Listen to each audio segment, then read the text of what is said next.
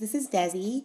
Welcome back to my podcast, Candle in a Dark Room. So, today we are going to just kind of finish up my story from where I left off.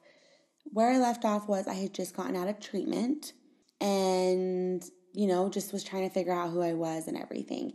I'm going to just start by saying that I got out of treatment and I was still pretty mentally not healthy you know, I kind of was just super confused. I didn't know what to do. I didn't know if I was supposed to go back to school. I was it was the summer before my senior year and you know, like I said, I came home and my mom and I just were still not getting along. We fought all the time. It just I just was not comfortable really anywhere. So my grandma and grandpa actually asked me to go with them to New Mexico. My grandma and grandpa are divorced, but they're really good friends. And my great grandpa was dying. Um, he was, you know, was old of age and was getting ready to pass away. And my aunt just kind of needed help and wanted, you know, people to kind of go out there and help her out to kind of give her a break. So my grandma and grandpa decided to go out there and see him and kind of see what we could do. Um, I had actually been a CNA on and off since I was 16. When I would get released to day treatment, that's when I was taking classes and I became a CNA. So when I my grandpa was dying, they thought it would be a good idea for me to kind of go out there and help take care of him. So, you know, I went out there and, you know, we did take care of him and, and stuff, but my cousins, they used to smoke a lot of weed. And it kind of just became a thing. You know, we would take care of my grandpa, and at night we would smoke and get really high, and then, you know, just kind of hang out and do whatever. It had been a, probably about a, about 10 days my grandma and grandpa decided to come back home and I, you know, thought it was a good idea to stay there. I just, you know, like I said, didn't really want to come back home. I didn't want to go to school. I just kind of wanted to figure out what I was going to do. I decided to stay there for a little while longer. A couple days after my grandma and grandpa left, my great grandpa finally passed away. You know, we had been up for days with him, just taking care of him. You know, when people are really sick at the end, it's just nonstop. So I really had not had much sleep. And when my cousins had told me about a boy who lived a couple doors down. Well, he lived in Albuquerque, but he would come down where, you know, they lived every, you know, every weekend or something. I remember when it was the day my grandpa, the morning my grandpa passed away, she was like, let's go over there, let's go visit him. And, you know, I bet you he has weed and let's go smoke a bowl and whatever. So I remember walking in and seeing him. And I honestly, it wasn't like, oh, love at first sight or anything, but it definitely was like, oh, he's a cute guy. But I had been up for days, like I said. My mind wasn't kind of really in the right place. So I honestly didn't really think much of it. We did go and we smoked and we just kind of hung out for a while. And then that evening, my two cousins that were my age decided to go out that night. Well, everybody was like graduating from, it was almost exactly this month, 12 years ago, when this all happened. Um, it was in 2007 is when we met. So everybody had been graduate was about to graduate, having graduation parties. So my cousins decided they wanted to go out with their boyfriends or you know whoever they were going to go party with. I honestly didn't know anybody, so I just had no desire to do that. So that night, I remember my husband came over and my aunt was like, Oh, I need you to fix a light. He's an electrician. So, you know, before everybody came into town, she wanted, like for the funeral and stuff, she wanted him to fix the light. And, you know, I don't know if I feel like it was a setup, but I'm not sure. But she had him come over. And I remember he came over, you know, we kind of talked, small talk. Like I honestly didn't think about it much. But my I realized my aunt and his mom were, you know, who are really good friends, were like in the kitchen kind of laughing and looking at us funny. So I kind of put two and two together and realized what they were doing. And again, I kind of just laughed it off and I was just like, you guys are ridiculous. Like, I'm not even looking to date anybody. Um, I had actually kind of had a boyfriend on and off since, I don't know, our entire childhood, I feel like. Um, we started, or he was like my first boyfriend in fourth grade. And so we kind of dated on and off for years. And before I left, we had kind of been talking again. So I honestly just wasn't really sure or knew if I wanted anything. So he actually was, you know, talking to me and he just comes over and he's like, Hey, I'm going to a graduation party tonight. Do you want to go with me? And I remember I was just like, sure, you know, I might as well get out of the house. Like, I've been stuck in here for days. Like, I'll go. A couple hours later, he picked me up. We went to the graduation party. And I don't really remember too much of details. And the stuff that did happen, I'm actually going to have my husband come on here in like the next few episodes. And I kind of want to go in the detail of what happened that night. So I'll kind of just leave that part out. After we hung out for a couple days, my family finally came for the funeral my grandpa who you know he was he's like a father figure to me so he's always kind of made those fatherly decisions for me and he was like you're coming home you're not staying here you know and i was devastated. You know i just met my husband. I was loving new mexico. I was partying all the time. Like it just did not it it was really nice because it just kind of took me out of the real world.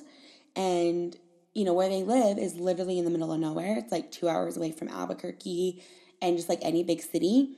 So even though I'm a city girl and now I kind of hate that lifestyle, at the time it was just really refreshing and it was really nice to kind of just be away from everything.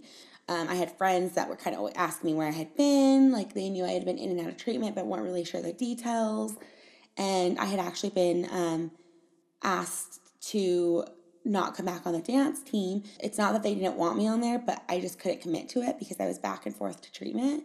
And so that was kind of devastating to me. So I honestly just had no desire to go back to school. So I came home with my grandparents, and I remember like bawling the whole way home. My mom actually was with us too because she came down for the funeral. So we all drove back together. And I remember I was like devastated the whole drive. Like my, my, my grandpa describes it, he said I was like crying the whole way, which I don't remember it being that dramatic, but who knows. so we came back home and my husband and I, you know, just talked like all the time, every day. Text message was kind of a thing, but it was more like phone calls back then. Like text message wasn't as big as it is now. So we would talk on the phone all the time and a couple weeks went by and I just you know, I just decided I was done. Like I was gonna about to turn 18. I really just thought about all the pros and cons of staying in Utah, and the cons way outweighed the pros. So it was kind of one of those things where I was like, what's my purpose to stay here? I'm, you know, miserable here. I'm triggered here. My family and I aren't getting along. Like, I'm just going to go back to New Mexico. I remember I brought it up to my mom, and I remember she just looked at me and I don't remember details of what she said, except for, you know, I can't really stop you because you're almost 18. I think she knew it was kind of what I needed because I wasn't in a place to go back to school. What ended up happening actually was I called Nick the night that I talked to my mom and I was like, hey, you know, I want to move to New Mexico. My cousin said I could live with her, but I don't really have a way to get there. Like, I don't have money for a plane ticket or anything. So I'm trying to figure it out and I'll figure it out soon. And when I do, I'll let you know. I just remember he didn't hesitate and he was just like, Well, what if I came and picked you up? You know, honestly, I was like, Wait, what? He's like, I'll drive down there, me, my brother, and my cousin. Maybe we can come down there and I'll pick you up and we'll just move you here. I think it was not much longer. It was like maybe a week. And that happened. He drove down here. I remember when he he came over to my grandma's house and we had a family barbecue going on. Well, I did not tell Nick that's what was happening. I just told him he was going to meet my parents because I didn't know. I don't. I just. I guess I just didn't want to scare him away. He walked in the gate of the my grandma's backyard, and everybody, like mind you, my great grandma was there. My grandparents, my aunts, my uncles, my cousins, my siblings, my siblings. Excuse me. Just so many people were there, and if you know my husband, he is just super shy at first. He about died. He just remember he his face just like went pale, and he was like, "Oh shit." Like, what am I going to do, you know? And he turned around and left the freaking barbecue. No lie, he just got in his car and left. I'm like panicking, thinking like my family scared him away, like, you know, not sure what was happening. I called him and he finally, you know, answered was like, I'm coming back. I'm dropping off my brother and my cousin at the hotel. They had gotten a hotel for the night and I will come back. He had went back to the hotel, like showered, got ready, um, switched his clothes because he had been wearing a Raiders hat. So right away, my family, like, you know, freaked out. Oh my gosh, he's a Raiders fan. Because my whole family, like my dad, he was raised in San Francisco.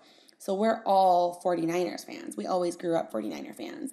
So it was honestly just like Battle of the Bay. And I think that scared him because they all kind of just freaked out when they saw his Raiders gear. So he finally came back, you know, met everybody. I don't remember details except for I just remember it went really well. And the next day we left and drove back to New Mexico. When I got to New Mexico, my cousin had said I could stay with her, but she was kind of back and forth with a boyfriend. And I just, I don't know, I guess I just wasn't really comfortable with like living with them she was about to like move in with him and everybody was kind of trying to get used to my great grandpa not being around so everybody was just kind of trying to figure things out. So when i got there nick and i had talked and he was just like hey you know you can stay with my with me and my roommate. You know you can stay here until you find a job and find a place to live. We have an extra room whatever. Obviously i didn't use the extra room. We ended up just sharing a room and it kind of just really hit off from there. It went from super like one night hang out to all of a sudden we were just like living together and it really happened super fast. Um, I was t- 17 and he's five years older than me. So that was a, a really big difference also. But at the same time, I loved it because he had had a job. He was about to graduate college. He had like one more year left and he just had his shit together, which for me, that was super refreshing. So yeah, so we lived together, lived in New Mexico but I will say I hated New Mexico. Um, I didn't see my family as often as I would have loved to. I think, like I said, after my great grandpa died, everybody was kind of just trying to figure out where they were going to live, what they were going to do. My aunt had been taking care of my grandpa like for years. And so she was trying to figure out where she was going to live and what to do, and if she was going to move to New Me- uh, Albuquerque, and just things like that.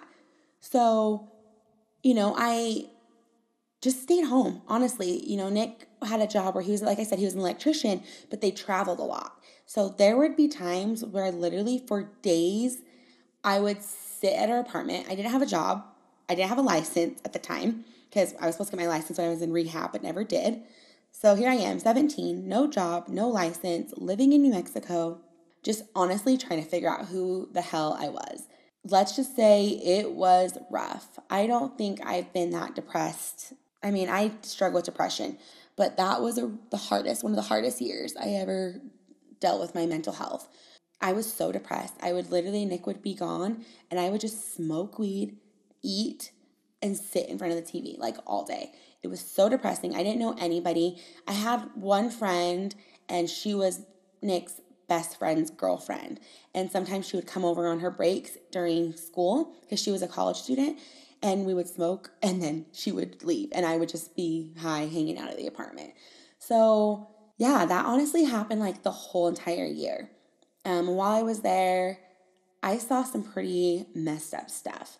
Uh, you know, we had neighbors that would constantly fight. Mind you, this is like in Albuquerque, like in a ghetto part of Albuquerque, not the nice part. Unfortunately, you know, my husband hadn't really been started in his career yet. He was barely, like I said, almost finishing school. So financially, like we weren't very secure or anything yet. So we had an apartment and it was a two bedroom apartment. One was ours and the other room was his roommate's. And his roommate had a pretty big, heavy drinking problem. And it didn't really bother me because he didn't bother me. Like he's, a, you know, super cool. And so it never was an issue, except for he'd be home for a couple days and just like binge. And then he would be gone and like leave this huge mess. And so it was rough. I had never lived with like guys by themselves before. I mean, I had had my brothers, but my mom always cleaned up after them. So I never really like saw how disgusting men were until I lived with them. Um, I remember one time coming them coming home from work and literally like dying because I had vacuumed and swept and mopped and like cleaned the apartment as best as I could and they didn't even know what to do. They would, you know, I did do things like clean and cook as much as I could, but I mean, like I said, they weren't there all the time. So the days that they weren't there, it was just me. Nick and I eventually went to the Humane Society and got me a puppy. She was a boxer and her name was Honey. And she was a boxer mix and she was the best dog. And she was like just kind of my safety. When Nick was at work, I felt super safe with her. We had these neighbors that continuously had domestic fights. Police were called all the time on them. One time when Nick, I think Nick was home or his roommate was home. I was in the living room watching TV and it was like middle of the night because I, you know, did not sleep back then very much. All of a sudden, I hear screaming. I went out into the hallway and this guy is literally beating the shit out of his wife in the hallway. I'm panicking. You know, this is like already super triggering for me because of the abuse that I was watching. And I don't know, it was really hard. And I just remember kind of like freaking out. And I went and woke up my husband's roommate. I think I think Nick was home too. So I think they both got up and went out to try to help her. And she literally like screamed at them to go back in the in the apartment and like leave her alone, which completely blew my mind, but you know, whatever. So those type of things happen regularly. I would go to the gas station. I would walk to the gas station when Nick was at work because again, I didn't have a license to get a, bo- a box of cigarettes. I smoked every day, several times a day when I lived in New Mexico. Yeah, it was just kind of something I did. I'd smoke weed, smoke cigarettes, smoke weed, smoke like it was just such a bad habit. On top of it, I um, I remember drinking Crown Royal. It was like no big deal. Like now, I can't even smell the stuff. I would just drink it, no problem. You know, when Nick and I had first met, I went to his family reunion, which I know super bad first impression, and drank an entire fifth of tequila by myself, Patron, and got alcohol poisoning in the middle of the campsite and about died. So, yeah, it was really intense. So, this just was like kind of what happened that whole year. I would drink, smoke, get high, see messed up stuff, and it just was so unhealthy. You know, during all this, Nick had been doing some stuff, which again, I'm to have, I want him to kind of explain that whole part of what he was doing because I think it's super important, especially for people that are involved in drugs. So I will have him explain more details of that. But for now, I'm just going to say, you know, he was doing some things that I had never seen before. I didn't know how to deal with like addiction like that. And I don't know if he was necessarily addicted, it was just super unhealthy. You know, I have alcoholics in my family, but I've never really seen anybody do hardcore drugs. So this was completely new for me. So, you know, finally, like we had a rough year. We would he'd come into town and we would get in fights and for the most part we were we got along well, but when we did get in fights, especially because of the drug problem, it was bad. I mean, I remember packing my bag one day and almost like hopping on a bus and leaving. And that day, you know, he promised that he'd never touch it again, and he never did. I mean, it was just a rough, rough year. But it, here's the thing I would have flashbacks in the middle of the night. And thank God Nick was just super amazing and helped me through them. You know, I had told him what happened to me. And again, I'll kind of tell you guys that whole reaction of what he said and did and everything after I told him when I have the episode with him on. But after I told him, you know, he was super supportive the best way he could be. But I would have these like flashbacks or like waking up with traumatic nightmares, like bawling hyperventilating. And I just remember calling my mom and crying, or I actually called my best friend a couple times too, and just like not sure what to do, how to react. And I was by myself, like all I wanted was my mom. So living in New Mexico away from my family, honestly, is miserable. And as much as I hated it, it was the best decision I ever made because I grew so much from it. I became way more independent, you know, not having my mom around all the time to kind of fix like my problems.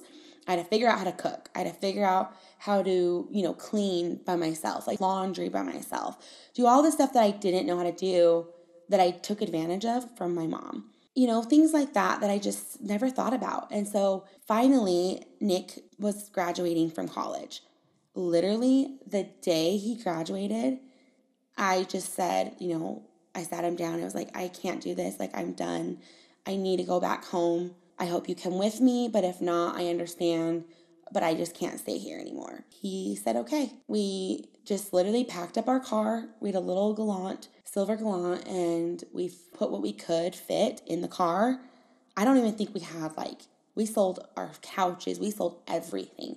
We literally fit what we could in our four door, like little tiny car. Yeah, we came here, and luckily, my mom's basement had been empty because her um, tenant that she had had recently moved out. So, luckily, we were able to move in there. We slowly, like for a long time, we literally just laid on a mattress. I don't remember us having a TV for a while. I think maybe a family member gave us one. It took us a while to get a couch. Like, we just literally built from scratch, from nothing. Um, you know, my husband's amazing. He's an amazing worker, and people always want him to work for them. And he walked onto the job site and just said, Hey, I just graduated and I'm looking for a job. And they hired him right there on the spot. And I'm pretty sure he started like that evening or the next the next day. You know, during all this, like I was happy to be back with my mom, but I was still so mentally sick. Like my depression was so bad. My anxiety was so bad. Um, I was on antidepressants.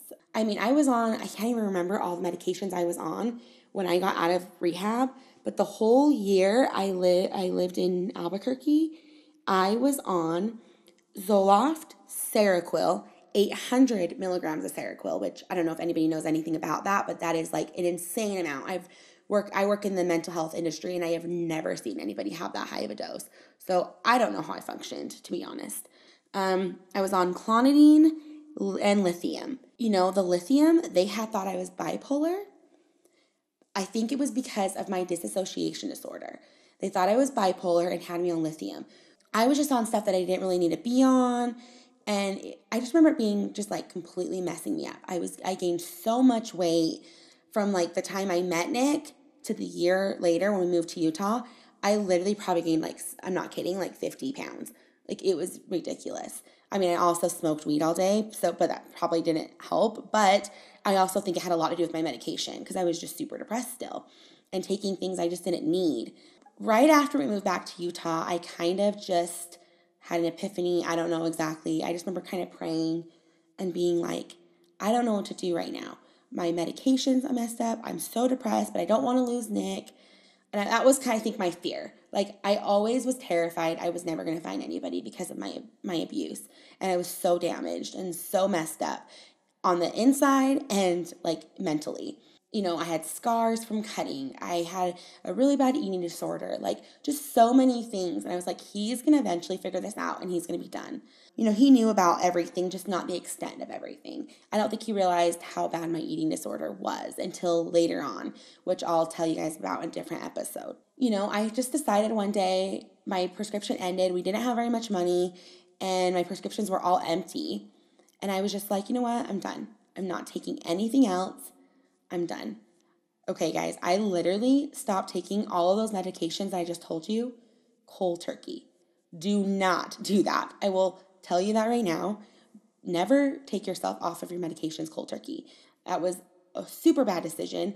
I just remember having freak outs. Like, I couldn't even control it. So, yeah, it just was not a very smart decision. I was just like so sick it was just super bad. Like I said, I remember just like freaking out, throwing things, seriously not having control of my own thoughts. And, you know, eventually it passed. At the time, honestly, I did not know that was why. I did not know like just stopping your medicine cold turkey was not okay. So, you know, I was just thinking, I just was freaking out. I didn't realize the issue. And then finally, it all kind of got out of my system after probably like a month or so and I started, you know, being a lot calmer and just kind of figuring myself out. I still was so depressed. I would just remember going in and out of depression. Like mental health is such a huge thing. And when you've had trauma like I've had, it never goes away. It's gotten to the point where I can control it now, but it doesn't go away. You know, I moved back to Utah and like it took me a while to kind of figure out what I was doing, what I was going to do with my life. I mean, I stayed at home for probably like another year. I babysat and did things like that to make money. I did some like temp jobs, stuff like that, but I just could not commit to like a full time job. Luckily, you know, Nickname made enough money. It was okay, but it still was just like, it was just so hard to have that commitment of needing to be up and going every day because I never knew when I was not going to be okay. After all this time has had gone by, we started deciding that we wanted to get pregnant. We ended up getting engaged. It actually just came up on my timeline today on Facebook. We got engaged exactly 10 years ago today, which is May 17th, 2000 and oh, let me think. I think it was 2008 or 2009. I'm not quite sure. But yeah, so, you know, we decided we wanted to get married and have kids and do that whole thing. also, I forgot to mention when we were in New Mexico, I actually did get pregnant and had my first miscarriage in New Mexico. So when that happened, I think that definitely triggered more of my depression. You know, I never, I was always told by doctors that like it was highly unlikely that I was going to be able to conceive.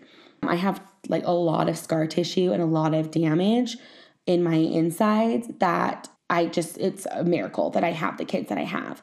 Again, I kind of want to go into my whole pregnancy and, you know, I had a really crazy delivery with my daughter. And I'll go into that more later, but I'll, you know, kind of just give you guys a little bit of information now.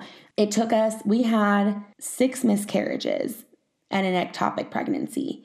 And I actually explained my ectopic pregnancy, I think, the last episode, we mom episode that we had. But six miscarriages when you have mental health problems already literally killed me. Like I can't tell you how many times I was just done. And if I had a gun, I would have put it to my head. Like I was so depressed. If I can't give him this, if I can't give him family, he, you know, what am I what am I good for? Like I know that sounds super messed up, but honestly that was my mindset at the time. So yeah, like just miscarriages and all this stuff happened during that time. And we just have had so many things happen to us during our 12 year relationship, which is bad luck. And, you know, I got, um, right before we got married, I went into diabetic ketoacidosis, which, you know, I'm type 1 diabetic, if you don't know that. And basically, my entire organs were shutting down. Within a span of 10 days, I was in the ICU.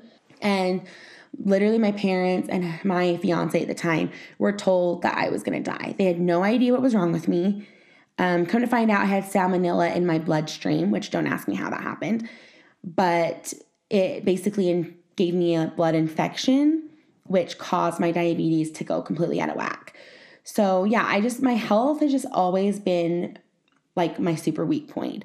I'm just not a healthy person. And, and I have all these other like medical issues on top of mental health. It was just, I can't even explain it. Like I said, I just felt completely broken from the inside out. My eating disorder for years was, you know, on and off. But when Nick and I got engaged, it went full effect and literally did not hold down one thing. I would binge and purge, just purge. Like it was insane. And that's when I lost a total of 63 pounds. And here's the thing everybody was praising me for the weight loss and telling me, oh my gosh, keep it up. I can't believe how amazing you look, this and that. So when you have an eating disorder and people are complimenting you on the result of your eating disorder, not a good combo because it does nothing to help us think, oh, I should probably slow down. I should probably get healthy again. No, if anything, it just makes us like want to amp it up more. You know, I this time I have been told by my doctors that I have a hole in my esophagus. Um, I have a really scratchy voice anyway, but since you know, my eating disorder has been had been really bad and I was diagnosed with the hole in my throat. Like you can tell my voice is just I get super tired really quickly. So, you know, like I said, getting married, I was so happy to get married, but at the same time, I was terrified because I was in full like full force eating disorder and at the same time, I was so young. I had been with Nick since I was 17. Part of it scared me, but the other part of it, I knew I needed to do it because he saved my life. Like if I wouldn't have met Nick and we wouldn't have went through the things we went through and I wouldn't have had him by my side during all of those nights when I wake up and phone calls and you know him telling me he loves me and just really loving me for who I am, whether I was overweight or underweight, he always loved me and never questioned me with any of that. I knew I wanted to marry him. I will say I did not know it would last this long. We are going on 12 years this month in May, May 26th, and it blows my mind how long we've been together. I'm so proud of us. Don't get me wrong, we have our moments, but my husband has been amazing. He, still to this day, he knows like, you know, when I'm having a hard day, he knows that that I need that space or if he sees that I'm really struggling with my depression for a while, he'll talk to me about it. He'll bring it up. He'll ask me what I need. He makes sure I stay up on top of my like medication and make sure it doesn't run out. And if it does, he'll go pick it up for me. You know, just he's so amazing. And again, marriage is not easy, it's, it's work all the time. It's not something you can just like go about your day and things are just going to kind of figure themselves out. No, like marriage is communication. And thank God that I have that with my husband. I really can talk to him about anything. Sometimes he drives me crazy and sometimes he doesn't respond the way I want him to respond. But he's a he's a man and you know, he does his absolute best to just completely validate everything that I say and listen to what I have to say. And you know, I'm really lucky to have him and he just really is amazing and has changed my life. You know, like I said earlier, finally getting pregnant with my son Cruz was I think the the point in my life when I really honestly was just grateful for my life. Just I was finally what I wanted to be my entire life. I was finally a mom. I was just so happy. You know, I don't think I dealt with postpartum, but I definitely had depression, but it was because it was already there. But the thing that honestly helped me out of it was having my son because again, it was my dreams were coming true and everything was coming true and we had a house and we had you know a son and we had you know all this stuff that I always dreamt of but never thought I'd have, especially with a relationship. I had always seen like my parents in toxic relationships and divorces and you know my family's uh, almost everybody in my family has been divorced. And I just really wanted to break that break that cycle of you know once i'm married i'm married and i'm going to stay married. And we work every day but we are still happy. And i honestly can say that i think that we love each other more today than we did 12 years ago you know a lot of people are asking me kind of where i'm at right now you know kind of i said earlier mental health does not go away sexual assault and sexual abuse and physical abuse and all your past traumas don't go away the difference is I've learned to heal from them. I've learned to cope with them. Do I still have flashbacks? Absolutely. Do I still have nightmares? Absolutely. Do I still have anxiety and depression? Absolutely. But I deal with it and I cope with it and I follow the things that I need to follow to deal with it and get through it. Yes, sometimes it takes a couple weeks, sometimes it takes a couple months to pull to pull myself out. But I do. And I ask for help. And that's what that's the key right there. Go to therapy. Talk to your doctor. Do whatever you feel like you need to do to heal and to get through these dark times. You know, I wasn't on any, not one medication until 2 years ago. 2 years ago, you know, I'll talk later about my stepfather in a later episode, but he was released from prison and it hit me in the stomach like a ton of bricks. I honestly remember being devastated about how bad it was affecting me because I thought I had gotten through that. I thought I had healed. I thought everything was better and I went to rehab for 2 years. So, you know, what's how is this still coming up? Problem is, I didn't continue with anything. I didn't continue with my medication. I didn't continue with my therapy. I didn't continue with any of the steps that I needed to take to stay on top of my recovery. And so when my stepdad was released, I didn't know how to handle that. All this shit that was in my past that I had kind of swept under the rug to move on with my life had all like just been shaken out in front of me and I had no control over it. I mean, I lost my shit for about over about a year. I can honestly say it's been about a year now that I've been in a pretty good place, but about the whole year before that, maybe a year and a half, it was rough. And it makes me emotional because a couple of times I wanted to end my life. And suicide was on top of my head, self harm was on my head. You know, all the stuff that I had dealt with was back in my head. My eating disorder, again, was back in full force. Like, just all this toxic stuff that I had gotten out of my life because of my past was back. You know, that's my biggest thing for all of you who are in recovery or are just barely starting it or are, you know, they think that they're at the end of it and they're in a good place now. That's amazing that you're in a good place, but stay on top of it because one of these days it's going to sneak up on you.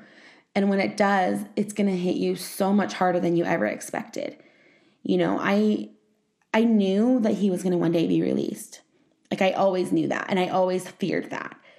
But when it actually happened, I was in such shock of knowing that I could literally walk down the street and see him at any time. Just so many things that triggered me from smells to I mean, even still, like I can't drive past a certain location in Utah because every time I do, I remember that that something happened there. I can't walk in a camping trailer without being triggered. Um, I can't smell beer without being triggered, which is super hard because like my husband loves beer and things like that. But like when he drinks beer, honestly, I can't kiss him that night. I can't hug him. I can't really be close to him. Not because I'm judging him drinking beer, because honestly, I don't care that he does drink it, but the smell of it and being around me and breathing on me when we're sleeping and him smelling like that is really hard for me. Luckily, you know, I've told him that and I've expressed my feelings about that and how it triggers me. And, you know, he's really respectable. And when he does drink, he understands I don't want to be very close just because that's hard. There's things that are going to trigger you, and it's okay. And there's things that are going to come up that you thought you had forgotten about, and it's okay. You know, there's things that honestly I didn't even remember until two years ago, until we were kind of in my therapy session and it all kind of came about. And even still, there's some things that I've talked about that I don't even remember talking about. My disassociation will kick in when I'm in full protective mode. Um, I definitely have more control of it now, over it now. I can count on one hand how many times it's happened since I was, I don't know, at least 18. And it's been these last couple years. And it was when I was in therapy. Um, you know, I would just kind of black out and I would have these dissociation episodes and you know, it's it's hard for me to uh, to admit that. And even right now getting choked up, it's really hard. Um it's really hard to admit that he still can have that con- little bit of that control over me. But here's the thing. As soon as that started happening, I put my foot down and I was like, no, I am going to do what I have to do to fight. I am not, he already took my childhood. He already fucked up my childhood. I'm not letting him take my adulthood and my family, the time with my family, the time with my kids. My kids are only one, you know, young one time. I can't get any of this time back with them. And I don't want to be in a depressed, emotional, messed up state because of this man who decided to destroy my life 15 years ago. And that's what I, gets me through it now. And, uh, you know, but like I said, it doesn't go away. But what I do now is when I do start having that anxiety, or, you know, I just actually found out some news about my stepdad yesterday. And, you know, I just have to be like, you know what? That's his life. That's his own shit. You know, I can't control anything that he does. You know, my fear has always been when he gets out that he's going to hurt somebody else, that he's going to hurt another little girl it's so hard for me to to kind of fathom and comprehend and I just can't. Um but you know, I find you know, a therapist told me one time, I have no control over him. I did what I could and it is now the justice system's like their deal to deal with what happens with him. I did my part. I said what I needed to, say. I told him what I needed to tell him. Yes, there were some things I left out because I didn't know at the time. But I still said enough the thing is, is when I had his parole hearing, I wrote a letter and I read it. I read it in front of him. And that, when I tell the story about how that whole thing went down and when he was released and everything, I'll give details about all of that. But that made me realize that day how powerless he is now. He's not as big as I remember him. He's not as scary as I remember him. You know, he was just this this man. I felt sorry for him. Not because I give a shit, but because I feel sorry that this is the life he's chosen. And the thing is, is it's something that I'm gonna have to fight. I'm gonna have to continue to fight for the rest of my life. It's gonna come up. It's not gonna come up in the same way, but it's gonna keep coming up. It's gonna keep coming up, and there's gonna be times where it's not even gonna bother me. And even most of the time now, I tell my story on a regular basis to, you know, I go and I talk at events and I do things like that. And most of the time, I, it's like telling a story. It's like talking about telling a tragic story about a girl I used to know. Then there's other times where I, those visions and those like memories really just like envision in my head. and it makes me sick to my stomach. And I remember what happened and I feel what happened. And it's super hard and triggering, but I grow from it every single time. Yeah, I'm in a good place now. I have two beautiful children that I didn't was not supposed to have. You know, that's the thing. I had to eventually get my tubes tied after I had my daughter because the doctors were finally like, you cannot do this again. Your body cannot handle it. If you do this again, you will die or your child will die. And I couldn't do that to my kids that I have now. So for me, I had to make that decision to tie my to get my tubes tied. My husband and I made that together. But again, here I am having these kids. I had these two beautiful kids that I didn't even think I was going to ever have and I wasn't supposed to have. I have a marriage that I'm comfortable with. I'm not abused. I'm not put down. I'm loved and I'm cherished and I'm appreciated for everything that I do. You know, I have a house, I have a car, and I have a career. You know, I'm a crisis counselor now, a crisis specialist now, and I go and talk to these women that have just been raped or that have just been assaulted or have just been, and I help them through that. There, and this is why my podcast is called Candle in a Dark Room because when it was the darkest of dark, I did not see or think any of this would ever happen to me. You know, people say in their when they're younger, oh, when I grow up, I want to be this, or I hope one day I have a family. I hope one day I have this and a dog and, you know, all this stuff. I honestly can tell you guys, I did not think I was going to live past, past 20 years old. I visioned all the time my family finding me dead, whether it was self inflicted or somebody, you know, I just had a feeling always that I wasn't going to be here that long. And it was wrong because here I am. And not only am I here, but I'm like mentally here. Like I'm embracing my life and I'm living my life the best, you know, the best I can. And I'm going to continue to do that. I'm going to be that light as much as I can for people who can't see that light right now. That little glimpse of light that I saw got me through everything I got through. I had God on my side to get me through the things I did. And if you don't believe in, in that, then that's fine. Whatever you feel the need to get you through this, believe in it and believe in it big and believe in it strong, like strongly with everything you have because that is what's going to get you into it, you know, get you through all of this. I have to constantly just remind myself how lucky I am to be alive, how lucky I am he didn't kill me. You know, I could have went down so many wrong paths, but I didn't because I had that glimpse of light shining through somehow. If I can be that for one boy or girl to get through what they're going through, then my then my goals have been made because that's all I want in this. And I believe that that's why I went through what I went through. I don't personally believe that God put me through it so I could change people and help people. But I believe when it happened, He used that to turn it around into something good. And it really is just beauty from ashes. You know, I just want to be that hope for you. So if you guys have questions, please follow my Facebook page, Candle in a Dark Room. Follow my Instagram page, Candle in a Dark Room. I'm going to start doing lives and doing Q&As and answering, you know, as much as I can. You know, I know people have a lot of questions that I haven't answered, and there will be other episodes like about, you know, the addiction and about my eating disorder and about my traumatic pregnancies and things like that. But I want to do specific episodes on those things because I know there's such big topics that people deal with every single day. Like I said, follow my my social media pages because I'm going to do so many things on there that I want everybody to be involved in and be up to date with things. I'm also going to be hosting an event soon. I'm not going to tell you much more than that right now because it's still in the works, but you know, I'm going to do it and when I do, I want I want people to come. I want people to be involved. If you are being abused or you know someone who is, contact me. I read my messages. I read all of my comments.